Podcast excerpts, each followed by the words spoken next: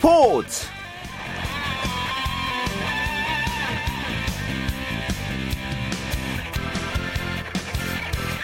안녕하십니까 토요일 스포츠 스포츠의 아나운서 최시중입니다 홍명보 감독이 이끄는 대한민국 축구대표팀이 세계 최강 브라질과의 친선 경기 지금 진행 중입니다. 상암 월드컵 경기장 관중석이 모처럼 꽉 들어찼죠. 현재 경기는 1대 0으로 브라질이 앞서고 있었는데요. 세계 최강의 브라질을 맞아서 우리 선수들 어떤 결과를 보여줄지 기대가 됩니다. 토요일 밤에 함께하는 스포츠 스포츠 먼저 서울 월드컵 경기장으로 가보겠습니다. 어, 현장에서 취재 중인 일간 스포츠의 송기훈 기자 지금 전화로 연결해 보죠. 송 기자 안녕하세요. 네, 안녕하세요. 예, 지금 현장의 열기는 어떻습니까? 네, 그 조금 전에 오늘 그 관중 공식 집계가 발표가 됐는데요. 65,256분이 입장한 것으로 확인이 됐습니다. 역대 A매치 사상 최다 관중 기록이고요. 그 오늘 오후 5시 30분경에 매진이 확정이 됐는데 뭐 여기 뭐 많은 분들이 오셨던 것처럼 분위기도 정말 뜨겁습니다. 뭐 선수들이 멋진 플레이 보일 때마다 비행기가 이륙하는 것 같은 그런 엄청난 함성이 이 경기장을 가득 메우고 있고요. 예. 옆에 있는 분들과 뭐 제대로 대화하기도 힘들 정도인데요. 한마디로 정말 뜨겁습니다. 예. 지금 잠깐 이제 저희 전화 연결 때문에 이제 좀 조용한 곳으로 오셨나 본데요. 그 네. 전반전에 1대 0으로 저희가 지고 있었잖아요, 우리가. 네. 지금 현재 상황은 어떤가요? 네, 지금 뭐 현재 후반 한 20분 정도 지나고 있는데 전반 40, 43분에 네이마르 선수가 선제골을 넣었고요. 그리고 후반 3분에 오스카 선수가 추가골을 기록을 하면서 지금 브라질이 2대 0으로 앞서 있습니다. 뭐 전체적으로 봤을 때 지금 브라질이 두 골을 기록하면서 경기의 흐름도 이끌어가는 그런 분위기고요. 우리 선수들이 간간히 반격하는 그런 형태로 경기가 진행이 되고 있습니다. 우리나라 지금 전반에 지동원 선수가 원톱으로서는 4-2-3-1로 경기를 했고 지금 후반에는 지동원 선수가 이근호 선수와 교체가 되면서 제로톱에 가까운 형태로 경기를 하고 있는데요. 뭐 상대 선수를 아주 촘촘하게 들어선 중앙보다는 측면 위주로 경기를 풀어가는 모습입니다. 예. 오늘 우리 선수들 움직임은 어떤가요? 네, 그 뭐 상대가 세계 최강 브라질이고 또 개인기량 면에서 한 수 위 이런 팀들이긴 하지만 우리도 뭐 2010년 청소년 팀서부터 꾸준히 발을 맞춰왔던 그런 선수들이 주축이기 때문에 조직력에서는 모자랄 게 없다라는 게 우리 선수 생각입니다. 뿐만 아니라 지금 뭐 이번 경기가 우리나라에서 열린다라는 점도 우리 선수들의 투지를 자극하는 그런 모습인데요. 지금 뭐 6만 6천 명의 함성이 우리 선수들을 향하고 있거든요. 비록 두 골을 뒤지고는 있지만 우리 선수들도 아주 변함없이 뜨거운 투지를 보여주고 있습니다. 예. 또 기성용 선수가 6개월 만에 이제 대표팀에 합류했는데요. 오늘 모습은 어떤가요? 네, 사실 그 기성용 선수 이 SNS 파문을 겪으면서 힘든 시간 보냈기 때문에 이번 경기를 앞두고 좀 심리적으로 위축되지 않을까 걱정이 나왔었는데 뭐 경기장에서 최선을 다하겠다라는 그 기성용 선수의 다짐이 오늘 경기력으로 100% 나와주고 있습니다. 오늘 중앙 미드필더로 선발 출장했고요. 브라질 선수들과 아주 적극적으로 몸싸움을 하고 있고 또 역습 상황에서 정확하게 찔러주는 패스로 공격의 시발점 역할 제대로 해주고 있습니다. 예. 이 평가전이 좀 중요한 것이 또 브라질도 월드컵에서 뛸 핵심 멤버들을 총 출동시켰잖아요. 네, 그 이번 그 내한 경기 계약을 맺는 과정에서 브라질이 그 지난 컨페더레이션스컵 출전했던 선수들을 모두 내보내겠다라는 약속을 했었는데 실제로 부상 선수를 제외한 그런 최고의 스타 군단이 오늘 모두 나와서 뛰고 있습니다. 그 득점을 기록한 네이마르 선수와 오스카 선수를 비롯해서 조, 헐크, 마르셀로, 단테, 다니엘 알베스 같은 이런 세계 축구 최고의 별들이 모두 선발로 나와서 아주 수준 높은 경기력을 보여주고 있습니다. 예. 자, 세계 최강제 브라질이기 때문에요. 이제 압박과 측면을 이제 꼽는 분들이 많았는데요. 수비진의 압박과 측면의 공격은 지금 현재까지는 어떤가요? 네, 그 상대 브라질 선수들이 워낙에 이 개인기가 뛰어나기 때문에 1대1 상황에서는 우리가 사실 돌파하기도 또 방어하기도 쉽지가 않은데요. 일단 수비진은 여러 명의 선수들이 조직적으로 움직이면서 상대를 강하게 압박을 하고 있습니다. 하지만 공격에 있어서는 아무래도 좀 어려움을 겪는 모습인데요. 이 왼쪽에 김보경 선수 그리고 오른쪽에 이청용 선수 위주로 측면 돌파가 이루어지고 있는데 브라질 수비진이 워낙 탄탄하다 보니까 이 빈틈을 공략하는 데는 다소 어려움을 겪는 모습입니다. 예. 오늘 손흥민 선수가 선발 출장하지는 않았네요. 네, 그렇습니다. 그 오늘 이제 1992년생 동갑내기 손흥민 선수 네이마르 선수 대결로도 관심을 모았는데 네이마르 선수는 오늘 뭐 선발로 나와서 득점도 기록을 하면서 이름값을 제대로 했습니다.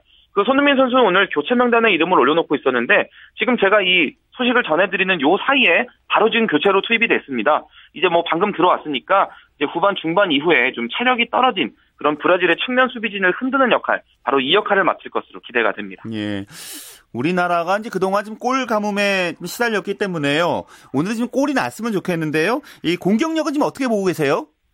네, 그 오늘 우리가 브라질 수비진을 상대로 해서 골을 넣을 수 있을지 이거 아주 중요한 관전 포인트 중에 하나가 되겠는데요.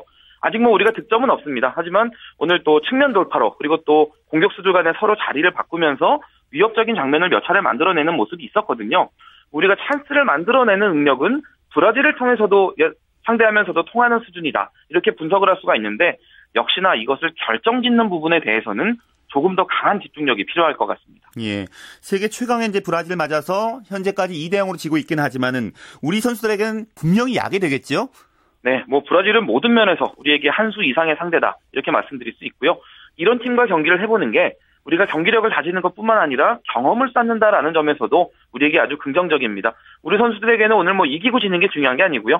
오늘 경기를 해보면서 배운 여러 가지 것들을 과연 어떻게 우리의 경기력으로 바꿔나갈 것인가 이 부분에 대한 진지한 고민이 앞으로 필요할 것 같습니다. 예, 이제 손흥민 선수가 교체 출전했기 때문에 우리 뭐 공격에 좀 변화가 있을까요?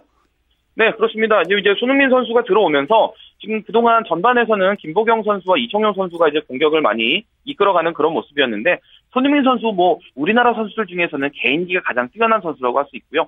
브라질 선수들과 비교를 해도 개인기 면에서 뒤지지 않는 선수이기 때문에 손흥민 선수의 어떤 단독 상황에서 공격 찬스가 조금 더 많이 발생하지 않을까 이런 상황이 되고요. 일단 체력적으로 좀 앞서 있기 때문에 손흥민 선수가 좀 더 많이 뛰어준다면 우리에게도 분명히 찬스가 열릴 수가 있습니다. 예, 알겠습니다. 그래서 또 골도 넣었으면 좋겠고요. 네, 말씀 고맙습니다. 네, 감사합니다. 네, 지금 서울 워드컵 경기장에서 한국과 브라질의 예, 국가대표 평가전 진행 중인데요. 현재까지 지금 후반전 진행 중이고요. 2대 0으로 현재까지는 브라질이 앞서 있습니다. 우리 선수들 계속 선전해 주기를 어, 바라겠습니다. 일간 스포츠의 송기훈 기자와 함께 지금까지 상황 전해드렸고요. 어, 이번에는 이제 프로야구 소식 전해드리겠습니다. 이 넥센과 두산의 준 플레이오프가 정말로 재밌게 지금 흘러가고 있습니다. 오늘 두산이 이기면서 2승 2패, 이제 승부는 다시 원점이 됐습니다. 어, 자세한 야구 소식 스포츠 서울의 장강훈 기자로부터 살펴보죠. 장 기자 안녕하세요.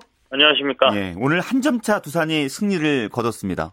네, 두산이 데릭 핸킨스와 더스틴 니퍼트의 릴레이 등판과 6회 1사 1루에서 터진 최재훈의 역전 결승 투런 홈런에 힘입어서 넥센에 2대1 승리를 거두고 준플레이오프를 5차전까지 끌고 가는데 성공을 했는데요. 각각 홈에서 2승씩을 거둔 넥센과 두산은 내일 하루 휴식을 취한 뒤에 모레 목동구장에서 플레이오프 진출 결정전을 치릅니다. 예, 그리고 포스트 시즌의 깜짝 스타 이제 두산의 최재훈 선수가 등극했어요. 네.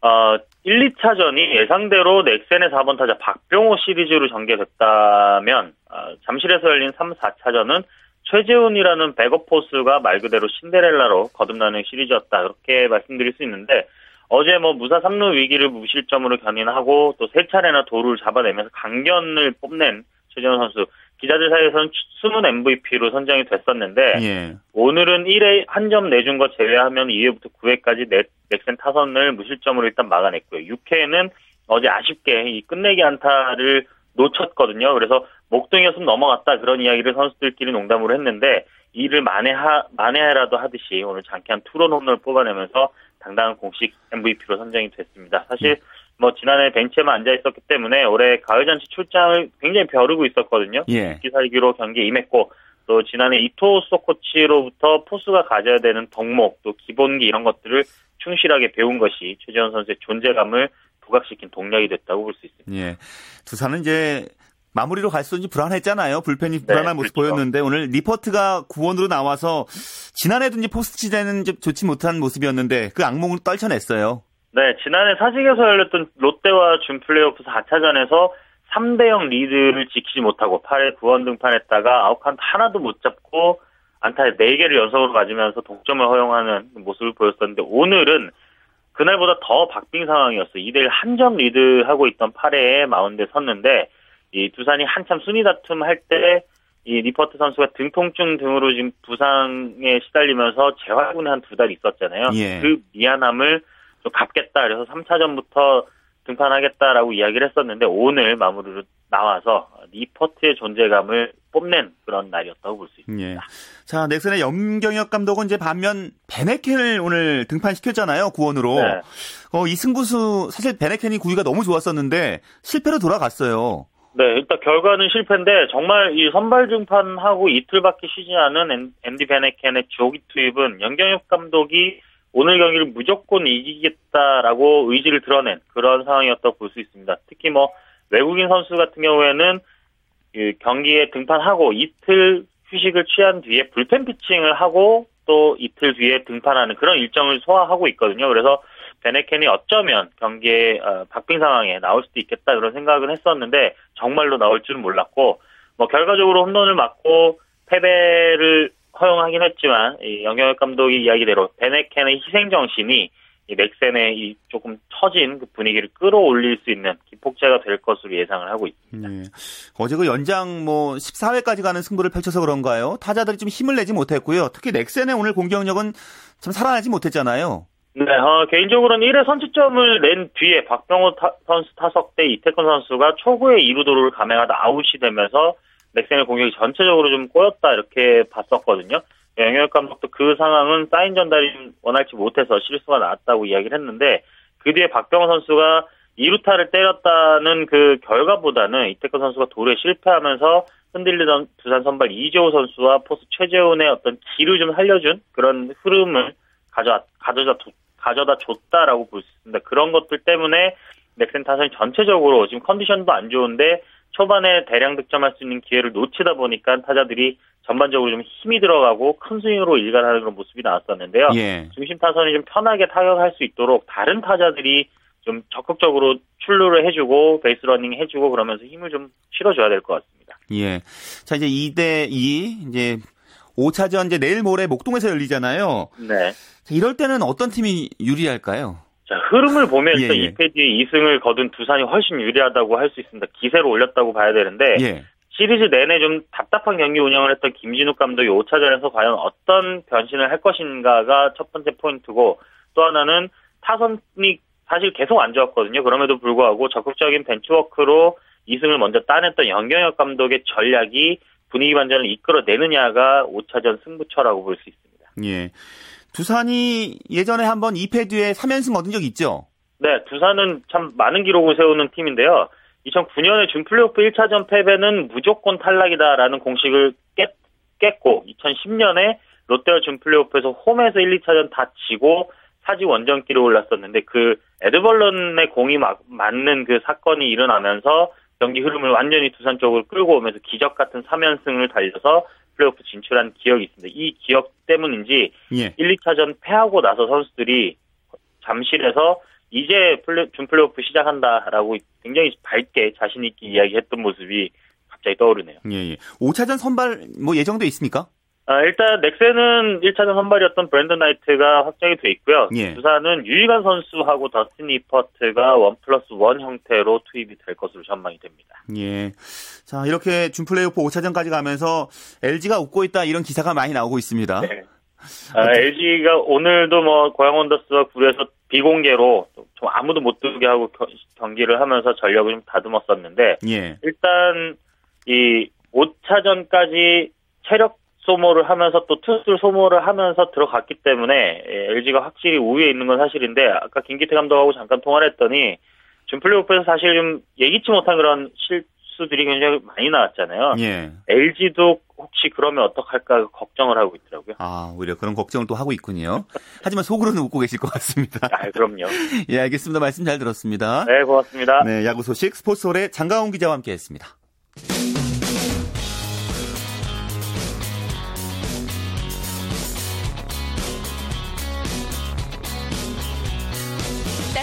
비판이 있습니다. 냉철한 분석이 있습니다. 스포츠 스포츠.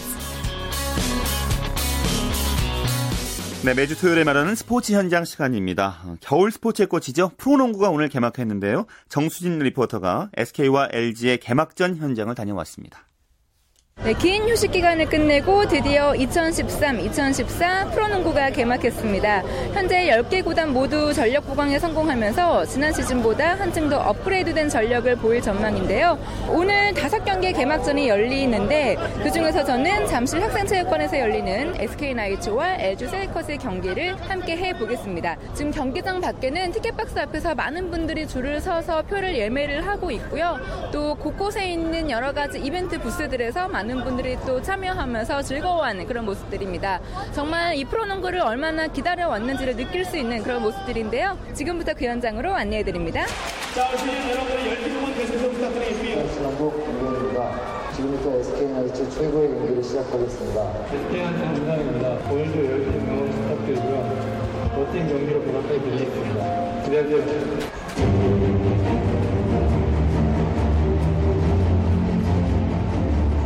개막하기를 기다렸다 이런 마음이실 것 같아서요. 어떤 마음으로 농구 기다리신 거예요? 작년에 정규리그 우승했잖아요, SK가. 그래서 이번에도 좋은 성적을 냈으면 좋겠다는 마음으로 기다렸어요. 선수들도 오랜만에 얼굴 보고 농구 경기도 보고 스트레스도 풀리고 하니까요, 보면은. 그래서 약간 기대도 되고 좋아요. 원래 농구 좋아하는데 네. 10월 달이 개막이라서 맞아요. 야구할 때 한참 할 때 저는 농구를 기다렸습니다.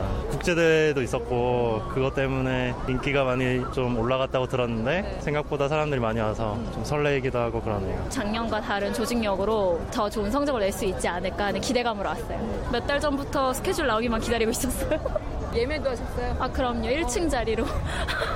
생각보다 사람이 많은데요. 그러니까 이렇게 인기가 많지 않은데 원래 농구가 네, 이거 저 예매 안 했으면 못 들어왔을 것 같아요. 좋은 아, 자리도. 예매하신 그냥 거예요? 3일 전에 해놨어요. 근데 자리가 앞자리는 없더라고요. 더 좋은. 또 개막전을 보는 그런 의미가 있을 것 같아서요. 네, SK 나이츠 좋아해가지고요. 뭐 이번에 김선영 선수 또 많이 발전한 것 같아 국가대표 차출되고 그래서 기대감을 갖고 보고 왔습니다.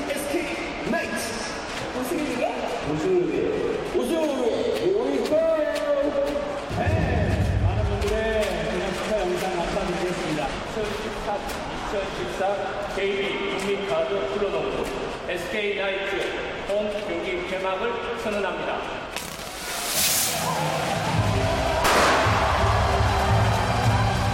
(2014) 2014 SNIC 홈 경기 개막전을 시작하겠습니다.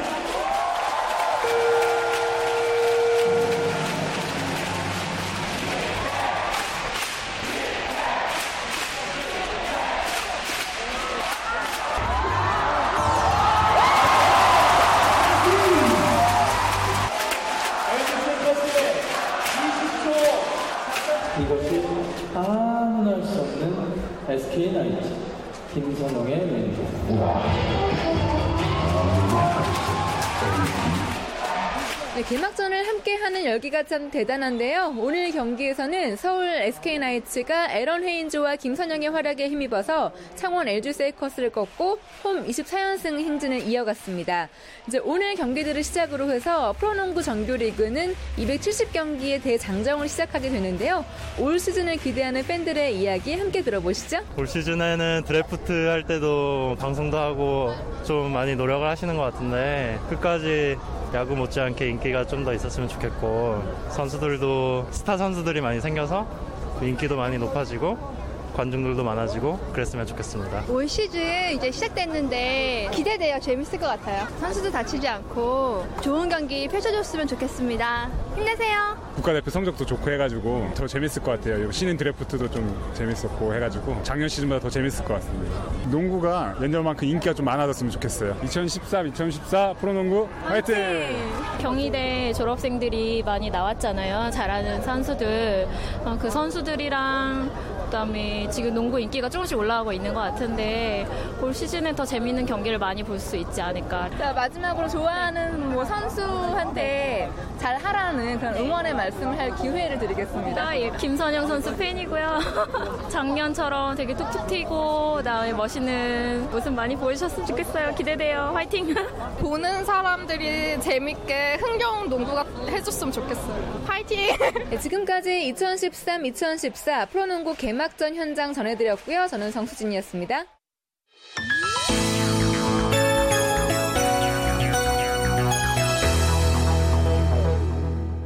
자, 이제 농구의 시즌이 정말 됐네요. 이 프로농구 개막전 현장 소식 들으셨는데요. 자세한 농구 소식도 전해드립니다. 월간 점프볼의 손대범 기자와 함께하죠. 안녕하세요.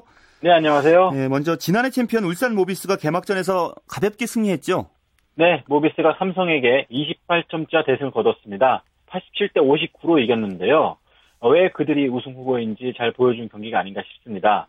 아, 전반전은 다소 점수차가 적게 났지만 후반 들어서 모비스의 수비가 먹히면서 순식간에 점수차가 벌어졌는데요. 예. 2연패를 향한 순항이 시작했다고 볼 수 있겠습니다. 공식 우승 후보라 불리는 이제 모비스의 조직력이 실제로 보니까 역시 탄탄하던데요. 그렇습니다. 사실 이 모비스가 연습 과정에서 이 함지훈과 문, 문태영 선수의 호흡이 좀 맞지 않는 부분이 있어 걱정이 좀 있었다고 하거든요. 하지만 이것이 다 엄살이었습니다. 오늘 철통 같은 조직력으로 삼성이 야투를 봉쇄했고요. 또 이에 탄력을 받아 대승을 거두었습니다. 예. 그리고 현장 소식에서 전해드렸지만 SK가 이제 LG를 상대했는데 SK가 이겼어요. 그렇습니다. 학생체육관에서 열렸는데요. SK가 LG에게 75대 68로 이기면서 지난 시즌부터 계속됐던 홈 경기 연승 기록을 이어갔습니다. 어느덧 24연승째인데요. 예. 김선영과 헤인즈 콤비가 역시 명불허전이었습니다. 44점을 합작하면서 분위기를 잘 가져갔는데요. 특히 김선영 선수는 SK 분위기가 따라, 다운될 때마다 시원한 득점을 올리면서 승리를 안겼습니다. 예. 근데 개막 앞두고요. 많은 팀 감독들이 이번에는 LG를 좀 강력한 우승 후보 뭐 다코스를 꼽았잖아요. 네. 첫 경기 기량은 그닥 위력적이지 않았다면서요. 그렇습니다. 예, 말씀하신 대로 첫 경기는 약간 좀 기대 이하라는 평가가 많거든요. 아무래도 호흡이 좀 안 맞고 뒷심도 부족해 보였습니다. 이 제퍼슨 선수가 활약을 해줬지만 아, 아무래도 비시즌의 변화가 많았다 보니까 아직 초반에는 유기적인 수비 조직력을 펼치지 못했습니다. 예. 아무래도 LG가 좀 하나가 되기 위해서는 조금 더 시간이 필요하지 않나 싶습니다. 예. 자, KCC와 전자랜드 경기 짜릿한 역전승 한 점차 승부가 나왔네요. 그렇습니다. 개막전의 최대 이변 중 하나였는데요. KCC가 종료 20여 초 전에 터진 박경상 선수의 위닝샷으로 71대 70으로 이겼습니다. 사실 전반전만 해도 전자랜드가 15점 차로 앞서가면서 크게 이기는 페이스였는데요. 하지만 KCC가 전자랜드를 후반에 겨우 24점만을 내주면서 승리를 챙겼습니다. 오늘 강병현 선수와 윌커슨 선수가 참 잘해줬는데요. 3쿼터에만 22점을 합작하면서 KCC의 이변을 이끌었습니다. 예. 동부는 인상공사를 눌렀다면서요? 네, 동부가 선장이 빠진 인상공사를 79대 62로 대파했습니다. 오늘 인상공사에는 김태주 선수가 빠졌는데요. 예. 이 무릎 부상을 당했다고 합니다. 아무래도 경기를 조율할 선수가 없다 보니까 이 개막전답지 않은 졸전을 펼칠 수밖에 없었는데요. 인상공사 팬들 입장에서는 오세근 선수가 555일 만에 건강하게 돌아왔다는 것 정도가 위안이 됐던 경기였습니다. 예. 자, 그리고 동부의 김주성 선수가 역대 그 최초로 900블록을 달성했죠? 그렇습니다. 대기록이 달성됐는데요. 꾸준함이 나오는 결과가 아닌가 싶습니다. 오늘 경기 후반에 김종 선수가 마킨 챈들러의 슛을 블록하면서 KBL 최초로 900개째 블록을 달성했습니다. 2위가 은퇴한 서장훈 선수인데요. 두 선수 간의 격차가 무려 400개 이상 나기 때문에 당분간은 이 기록이 깨지지 않을 것으로 보고 있습니다. 예. 자, 그리고 이충희 감독, 뭐 전설의 정말 슈터였는데 네. 경기를 이제 복귀 전에 기분 좋은 승리를 거뒀잖아요. 그렇습니다. 자, 그렇다면 뭐 지난해에는 정말 뒤숭숭했던 동부였는데 올해 재기량을 좀 보여줄 수 있을까요? 네, 일단 출발은 좋습니다. 이충희 감독도 무려 2,500여일 만에 승리를 맛봤는데요. 비시즌 중에 수비 쪽에 상당히 준비를 많이 했다고 합니다. 그런 모습이 오늘 잘 보여졌고요.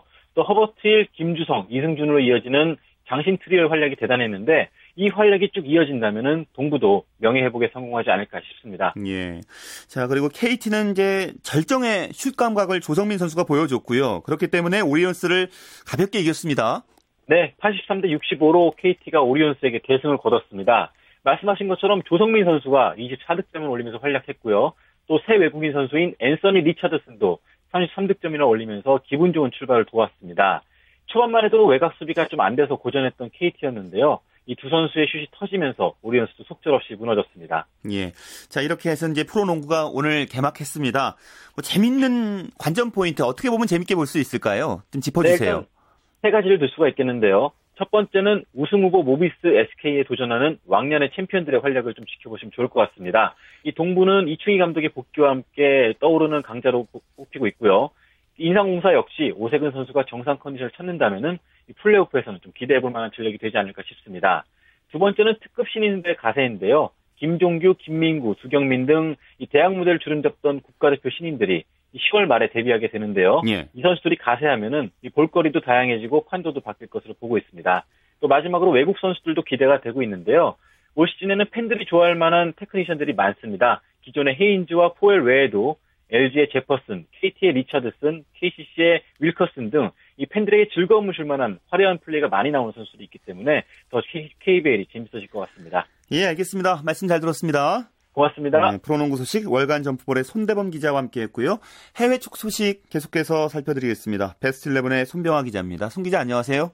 네, 안녕하세요. 자, 지금 우리는 브라질과 A매치 지금 한창 진행 중인데요. 유럽 및 다른 그 대륙 국가들은 2014 브라질 월드컵 예선 지금 치르고 있잖아요. 네, 2014년 브라질에서 열리는 월드컵 본선에 오르기 위한 대륙별 예선이 우리 시간은 오늘 새벽부터 재개됐습니다. 이 아시아는 한국을 비롯해 일본, 호주, 이란 등 본선 진출국이 다 가려졌고 요르단이 대륙 간 플레이오프를 치르게 되는 등 대부분 결정됐는데요. 이 다른 대륙은 아직 주인공이 다 가려지지 않았습니다. 이에 오늘 새벽부터 오는 20일까지 유럽과 남미 그리고 북중미 아프리카 등 세계 곳곳에서 브라질로 가는 티켓 전쟁이 펼쳐질 전망입니다. 예. 먼저 그 유럽 지역 예선부터 살펴줄까요? 유럽에서는 이제 월드컵 본선 진출 확정한 나라들 나왔죠? 네, 그렇습니다. 오늘 새벽 열린 유럽 대륙 예선을 통해 독일과 스위스 그리고 벨기에 등 세 나라가 내년 브라질에서 열리는 월드컵 본선 진출권을 따냈습니다. 이로써 이미 지난 9월 본선행을 확정한 이탈리아와 네덜란드까지 총 5나라가 브라질로 가게 됐습니다. 오늘 새벽 열린 경기에서 가장 먼저 본선 진출을 확정한 나라는 벨기에였습니다. 벨기에는 크로아티아를 맞아 2대 1로 승리하면서 남은 경기에 관계없이 조 1위를 확정지었습니다. 전차 군단으로 불리는 독일도 브라질행 티켓을 땄습니다. 독일은 더블린에서 열린 아일랜드 원정 경기에서 3대0 완승을 거두면서 유럽 대륙에서 네 번째로 월드컵 초대장을 받았고요. 마지막으로 스위스는 알바니아 원정 경기에서 2대1로 승리하며 본선행의 기쁨을 누렸습니다. 예. 자, 그런데 피파 랭킹 부동의 1위인 스페인은 아직까지는 본선행 결정 짓지는 못했네요. 네, 맞습니다. 2010 남아공 월드컵과 유로 2012 등을 제패하며 세계 최강으로 군림하고 있는 스페인이 이번 대회 예선에서는 조금 부진한 모습입니다. 스페인은 오늘 새벽에 열린 벨라루스전에서 2대1로 승리하긴 했는데요. 이 I조 2위를 달리고 있는 프랑스를 따돌리지 못하면서 아직 본선행을 확정하지 못했습니다. 이 프랑스는 현재 스페인의 승점 3점을 뒤져 있는데 오는 16일 열리는 최종전 결과에 따라 1위가 바뀔 수도 있습니다. 과연 스페인이 지금의 위기를 딛고 월드컵 디펜딩 챔피언다운 위용을 보여줄 수 있을지가 팬들의 관심을 모으고 있습니다. 예. 자, 그리고 스페인 레알 마드리드에서 뛰고 있는 그 호날두 선수의 나라가 이제 포르투갈인데요. 네. 근데 월드컵 본선 직행 가능성이 좀 불투명하다고요. 네, 맞습니다. 이 호날두 선수가 속한 포르투갈은 오늘 새벽 이스라엘과 경기를 치렀습니다. 네, 그런데 이 경기에서 포르투갈이 1대1로 비기면서 F조 1위인 러시아와 승점이 3점으로 벌어졌습니다. 이 포르투갈은 최종전에서 대승을 거두고 러시아가 대패를 해야만 조 1위를 탈환할 수 있는데요. 예. 이 두 팀의 골 득실이 7골 차이나 나서 뭐 사실상 불가능합니다. 만약 포르투갈이 F조 2위가 된다면 각조 2위끼리 치르는 험난한 플레이오프를 과정을 거쳐야 하는데요.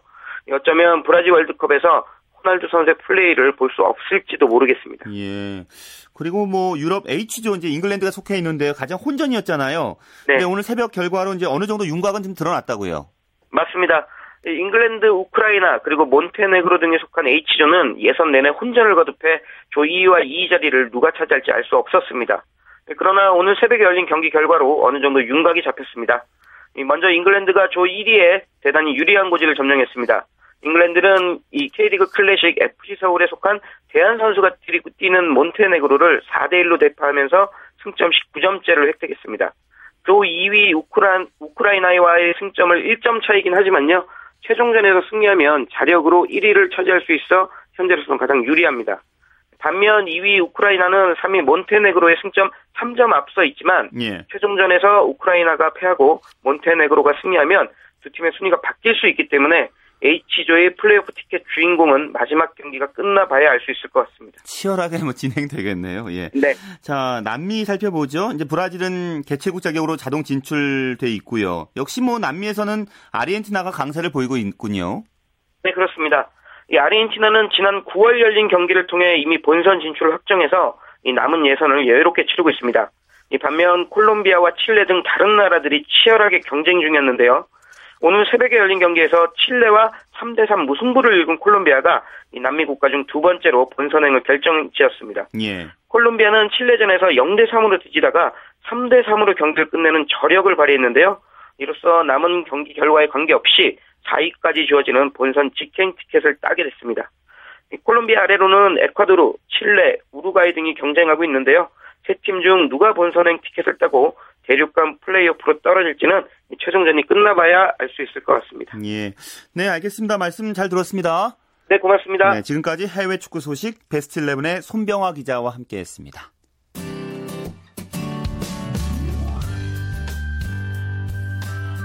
스포츠를 듣는 즐거움. 스포츠, 스포츠. 최시중 아나운서와 함께합니다. 네, 매주 토요일 스포츠계 라이벌에 집중해 보는 코너입니다. 스포츠 라이벌의 세계 한겨레 신문 김동훈 기자와 함께하겠습니다. 어서 오세요. 예, 안녕하세요. 자, 오늘은 어떤 라이벌을 소개해 주시겠습니까? 예, 친구이자 라이벌이고 현재 미국과 일본에서 나란히 활약 중인 야구 선수죠. 바로 메이저리그 신시내티 레즈의 추신수 선수하고 일본 프로야구 오릭스 바팔로스의 이대호 선수 이 두 선수를 두 차례에 걸쳐서 소개해드리겠습니다. 예. 이두 선수가 이제 초등학교 동창이고요. 또 고등학교 때는 라이벌 학교죠. 부산고등학교와 경남고등학교의 에이스로서 라이벌 대결을 펼쳤습니다. 워낙 그 두 선수가 텔레파시가 통하는지 미국에서 잘하면 일본에서 잘하고 예, 그랬던 그렇죠. 것 같은데요. 예. 예. 좀 간략하게 살펴보죠. 추신 선수부터 좀 소개해 주실까요? 예, 1982년 7월 13일 날 부산에서 태어났는데요. 이 어렸을 때 아버지와 외삼촌의 영향으로 8살 때부터 이 야구를 시작했습니다. 이 아버지가 누구냐면요. 이 추소민 씨라고요. 아마추어 복싱 선수였고 또 수영 선수를 지낸 분이고요. 예. 외삼촌은 그 유명한 롯데의 이루스 박청 박정태 선수가 바로 외삼촌이죠. 또 친동생이 배우 추, 추민기 씨입니다. 예. 이 추신수 선수는 야구 명문 수영초등학교, 부산중학교, 부산고등학교를 거쳤는데 이 부산고등학교 시절, 시절에는 좌완 파이어볼러였죠. 최고 구속 150km 가까이 나오는 그야말로 강속구 좌완 투수였습니다. 예. 그러면 이대호 선수는 어떤 선수였나요? 이 이대호 선수는 이제 역시 이제 82년 동갑내기죠. 6월 21일 역시 이제 부산에서 태어났는데 추신 선수하고 생일 차이가 불과 22일밖에 나지 않더군요. 이대호 선수는 역시 부산 수영초등학교 3학년 때 야구를 시작해서 대동중학교 경남고등학교를 거쳤습니다. 가정 형편이 좀 어려웠죠. 3살 때 아버지가 돌아가시고요. 어머니가 개가하시면서 형과 함께 친할머니 손에서 자랐습니다. 이 어려운 가정 형편 때문에 대동 대동고등학교 대동중학교 시절에는 당시 이제 신종세 감독 집에서 숙식하면서 야구에 전념할 수 있었습니다.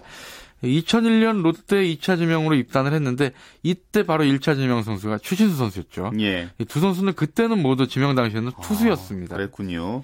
자, 두 선수가 이제 초등학교 동창이잖아요. 예. 재밌는 건 추신 선수 권유로 이대호 선수가 야구를 시작했다면서요? 그렇습니다. 1991년 두 선수가 초등학교 3학년 때 얘긴데요.